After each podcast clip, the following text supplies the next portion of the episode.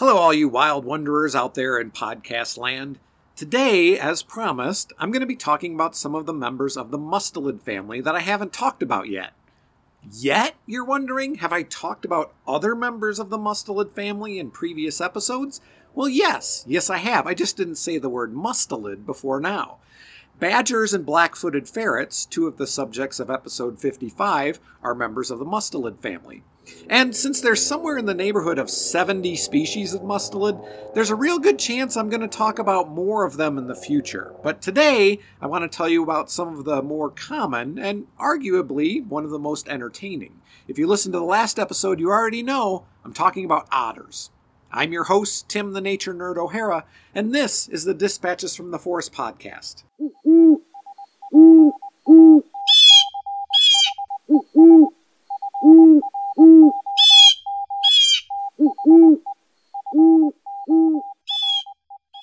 In general, members of the mustelid family display some common characteristics. They're typically smaller animals with elongated bodies, short legs, short skulls, short round ears, and thick fur.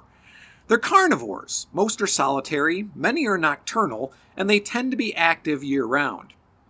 Reproduction in most mustelids involves what's called embryonic diapause, or delayed implantation. The embryo doesn't immediately implant into the uterus, but remains dormant for a period of time. Development doesn't start until the embryo attaches to the uterine lining. What this means is that the normal gestation period is extended, sometimes up to a year. Now, the reason for embryonic diapause is that it allows the young to be born when environmental conditions are more favorable. Any mother can tell you that growing babies uses up a lot of energy, so it's to the mother's benefit, not to mention the young, to have plentiful food and mild weather when the babies arrive. But let's focus in on otters specifically. There's two species native to North America that I want to talk about today sea otters and North American river otters. Now, in researching for this episode, I quickly discovered that for whatever reason, there's a lot of specific terms for otter stuff. For example, an otter's den is called a holt, spelled H O L T, or a couch. Why? I don't know. Terms for male and female otters either mirror those for pigs, boar, and sow, or go with more of a canine theme, with a male being called simply a dog and a female being called, sorry, a bitch. And young are referred to as pups or cubs.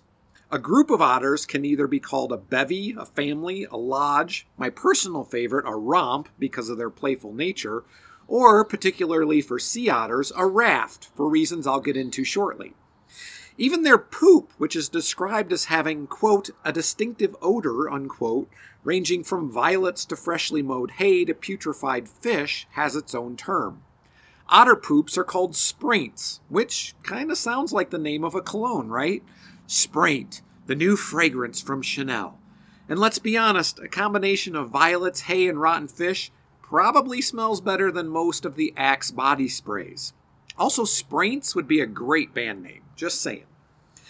Of the two species of North America otters, sea otters are the largest. Adults grow to be nearly 5 feet long and can weigh up to 100 pounds, making them the heaviest of the mustelids on average, but among the smallest of the marine mammals. On a side note, the giant otter, which is native to South America, is the longest mustelid, ranging around 5.5 feet, but they're slimmer than sea otters. Sea otters range along the Pacific coast in North America, as well as Asia. Color wise, they're usually dark brown with silver gray speckles, but they can range from a yellowish or grayish brown to nearly black. The head, throat, and chest of adult sea otters are lighter in color than the rest of the body. Now, unlike most other marine mammals, sea otters don't have blubber, so they rely on their exceptionally thick fur in order to keep warm. With up to 970,000 hairs per square inch, sea otters have the densest fur in the animal kingdom. Much like beavers, their coat consists of a short, dense underfur covered by long, waterproof guard hairs, which keep the underfur layer dry. Air is trapped between the underfur and the skin and heated by the body.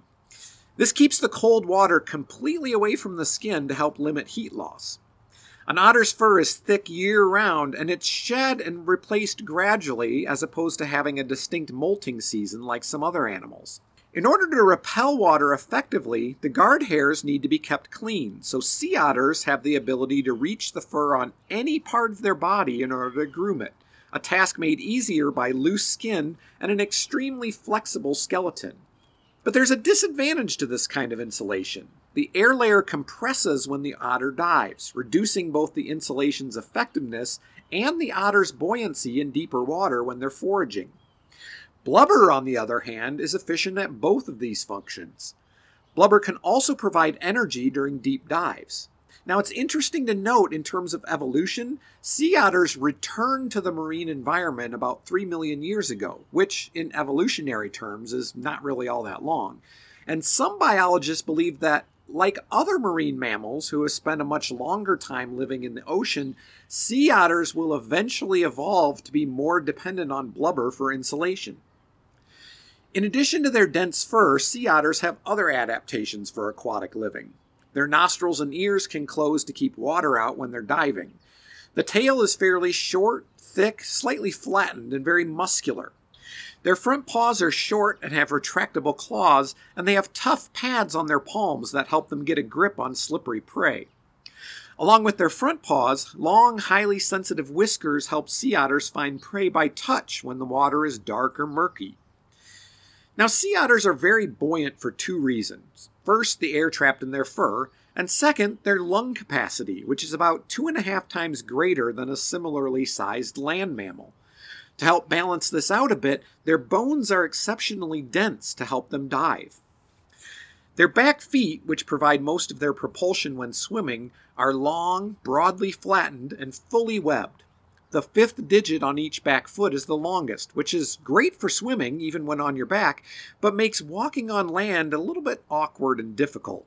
Sea otters walk with a clumsy rolling gait or run in a bounding motion, but in water they're incredibly graceful. Sea otters propel themselves underwater by moving the rear end of their body, including their tail and hind feet, in an up and down motion.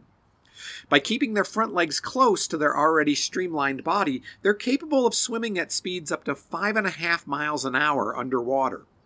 At the surface, sea otters lie on their backs and float and move by sculling their feet and tail from side to side. When resting, they'll fold all four limbs onto their torso to help conserve heat. They even sleep this way, often in groups, holding paws so they don't drift apart. Hence the term raft for a group of sea otters. And yeah, it's adorable. Otters also sometimes float in forests of kelp, and they'll entangle themselves in it to provide anchorage. Rafts of sea otters can number anywhere from 10 individuals up to a thousand. Sea otters hunt in short dives, often to the seafloor. They can hold their breath for up to five minutes, but most dives typically last only about a minute and usually not any longer than four.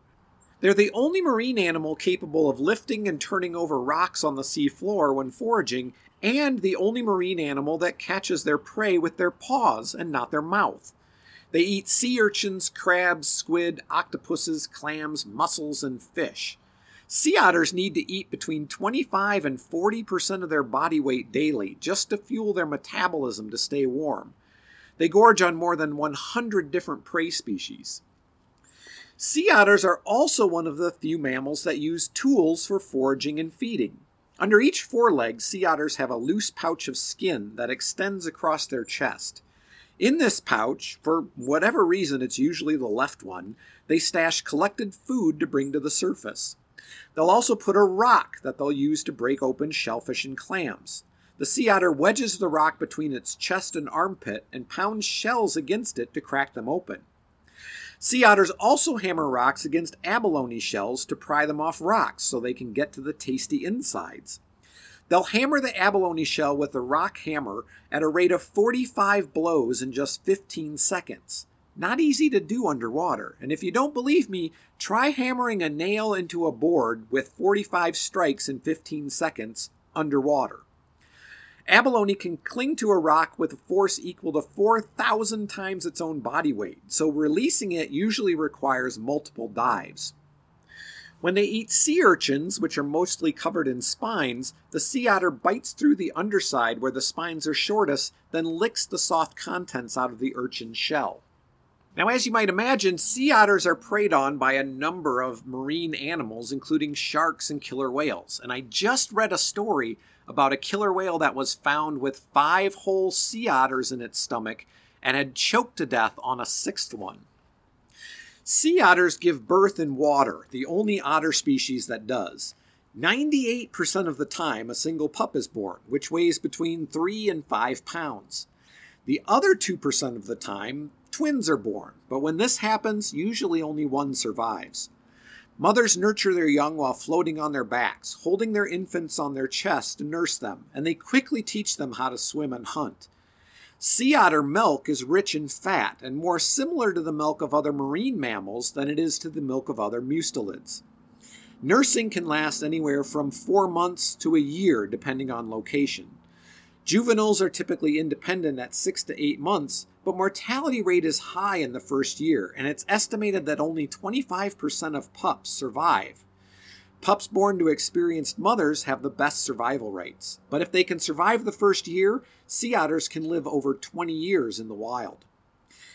In a recurring theme for this podcast, sea otters very nearly went extinct thanks to humans. Like beavers, the thick waterproof fur of sea otters was in high demand, so they were hunted extensively, once estimated to have a population of over 300,000, by the 1900s only 1 to 2,000 remained, and they were fully expected to go extinct.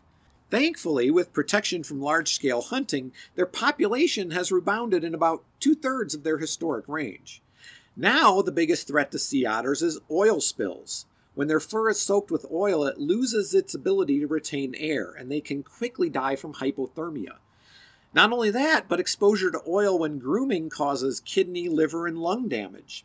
The 1989 Exxon Valdez oil spill killed thousands of sea otters in Prince William Sound, and lingering oil in the area continued to impact sea otters in this area for decades.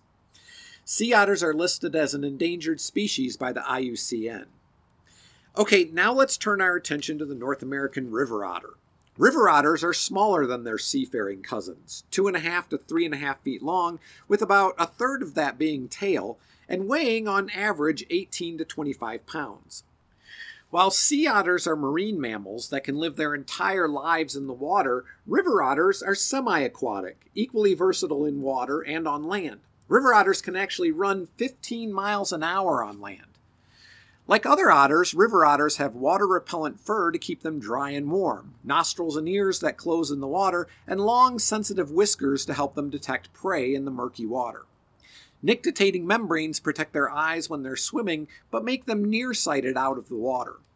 Now, despite the name river otter, they're not limited to rivers. River otters can be found in a variety of aquatic habitats, both freshwater and coastal marine, including lakes, rivers, inland wetlands, coastal shorelines, marshes, and estuaries. They're tolerant of a wide range of both temperature and elevation, but since they are semi aquatic, they are tied to permanent bodies of water. Easy access to a body of water and a steady supply of food are their main requirements. Like their sea otter relatives, river otters have a high metabolism and they need to eat often. While they're adapted to hunting in water, and fish and crayfish make up a large portion of their diet, their diet is highly variable, and they'll eat almost anything they can get a hold of, including frogs, lizards, turtles, mussels, insects, birds, and small mammals. River otters tend to be more nocturnal and hunt individually or in pairs. They swim by propelling themselves with their powerful tails and webbed feet, in addition to flexing their long bodies. River otters can hold their breath for up to eight minutes, and they remain active all winter long, using holes in the ice to surface and breathe in the colder parts of their range. Now, like I mentioned earlier, a river otter's den is called a holt, and otters don't generally dig their own holt. They rely on burrows created by other animals.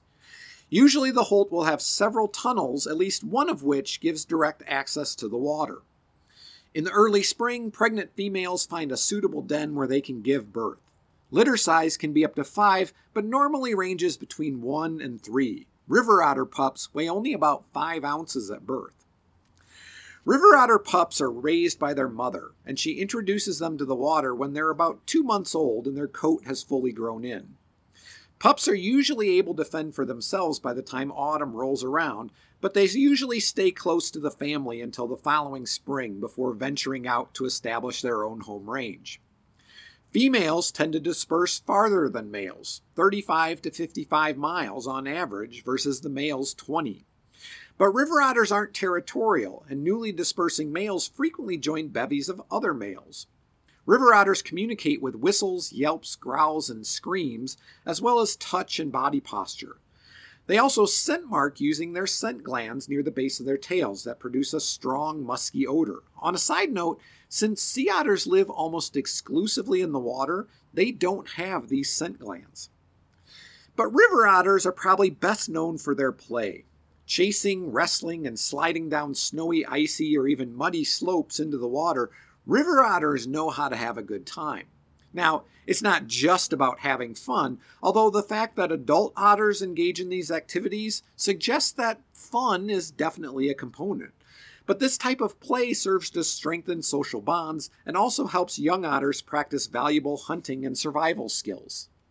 The lifespan of a river otter in the wild is just 8 to 9 years, but they can live over 20 years in captivity. Predators of river otters include coyotes, bobcats, alligators, raptors, and other large predators. Now, prior to the arrival of European settlers, river otters were prevalent in aquatic habitats throughout most of the continent. But again, we hear the age old story trapping, loss or degradation of habitats through filling of wetlands, and development of coal, oil, gas, timber, and other industries resulted in local extinctions or at least steep declines in river otter populations in many areas. A study of river otter populations in 1980 determined that they were locally extinct in 11 states and had lost a significant number of their population in nine others. Now, thankfully, when this study was conducted, conservation efforts had already begun. In the 1970s, many wildlife management agencies developed strategies to restore or enhance river otter populations, including reintroduction projects. Since 1976, over 4,000 otters have been reintroduced in 21 U.S. states. All Canadian provinces, with the exception of Prince Edward Island, and 29 U.S. states now have viable populations of river otters. Now, river otters have made headlines, at least here in the US, a couple of times in the last few months, but unfortunately not for living their best lives, but rather because of attacks on humans. And in fact, just a couple of weeks ago, a Florida man was bitten 41 times on his legs, hands, and arms by an otter that was later determined to have rabies. In August of this year, three women were attacked by an otter while inner tubing on the Jefferson River in Montana. One of the women was injured seriously enough that she needed to be flown by helicopter to the hospital. In this case, it's assumed that the otter was protecting pups. A 2011 review by the IUCN Otter Specialist Group showed that otter attacks reported between 1875 and 2010 occurred most often in Florida. And yeah, my first thought was, of course, in Florida, because, well, Florida. But in Florida, both human and otter populations have substantially increased in the last 20 years, making conflict almost inevitable. This review found at least 42 instances of otter attacks, but keep in mind that that's over the course of 135 years, resulting in one recorded death. In about a third of these attacks, the otter was most likely suffering from rabies. So, what's my point here? My point is that attacks on humans by otters are rare, but they do happen. And otters, as cute as they are, can be, well, extraordinarily bitey, inflicting a lot of bites in a short period of time. So, again, where am I going with this? Well, in order to reduce the potential for human otter conflict, we need to make sure that we're giving these mustelids space, both in terms of habitats and also when we encounter them in that habitat. Otherwise, we're going to end up hearing more stories like these. Also, the next time you hear someone vilifying coyotes for being, quote, dangerous, unquote, maybe tell them about river otters, you know, just to take some of the pressure off. Okay, one last otter fun fact, although it's not about sea otters or river otters. For many generations, fishermen in southern Bangladesh have bred smooth coated otters and used them to chase fish into their nets, a tradition that's passed down from father to son and is still practiced in some communities. And on that note, I'll bring this utterly amazing episode to a close. Oh, come on, I needed to work at least one otter pun into the episode. Thanks for listening. Be sure to click on those buttons that say like and follow or subscribe. Leave me a comment too if you're feeling spunky. I promise it's free. Some other ways you can support the podcast tell your friends and family to listen too. What's that? All your friends and family already listen? That's great. In that case, check out our Patreon page and become a patron. Subscriptions start at a measly $5 a month, and after three months, you get some really cool merchandise. You can find all the information at patreon.com forward slash dispatches from the forest. If you'd like to make a one time donation, you can do it through PayPal. Dispatches from the forest at gmail.com is my PayPal address, and also how to contact me if you have questions, comments, or suggestions for future episodes. You can also check out our merch store at cafepress.com forward slash dispatches from the forest and get some dispatches from the forest merchandise. Lots of options there. I feel confident you're going to find something you like. For additional content, check out Dispatches from the Forest on Instagram, Facebook, TikTok, and YouTube. I'm your host, Tim the Nature Nerd O'Hara, reminding you to go outside and get dirty.